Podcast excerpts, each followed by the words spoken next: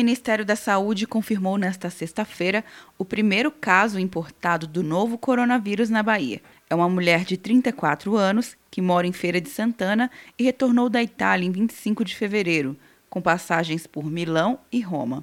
Após reunião com o presidente Bolsonaro nesta manhã, o ministro da Saúde, Henrique Mandetta, informou que o governo vai ampliar o horário de atendimento nos postos de saúde e do programa Mais Médicos. A gente vai usar para poder fazer uma alocação de médicos para as cidades que são partes do programa, para que isso aumente a capacidade instalada de resposta.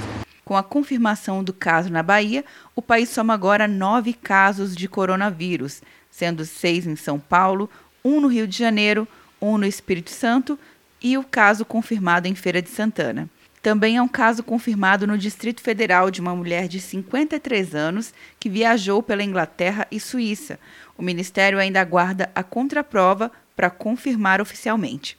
O número de infectados pelo novo coronavírus em todo o mundo chegou a 100.347 pessoas. A China é o país com maior número de casos registrados, são 80.710, segundo dados da Universidade Norte-Americana Johns Hopkins, divulgados nesta sexta.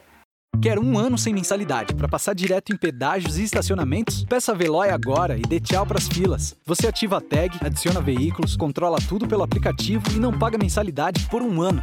É por tempo limitado. Não perca. Veloy. Piscou, passou. De Brasília, Luciana Castro.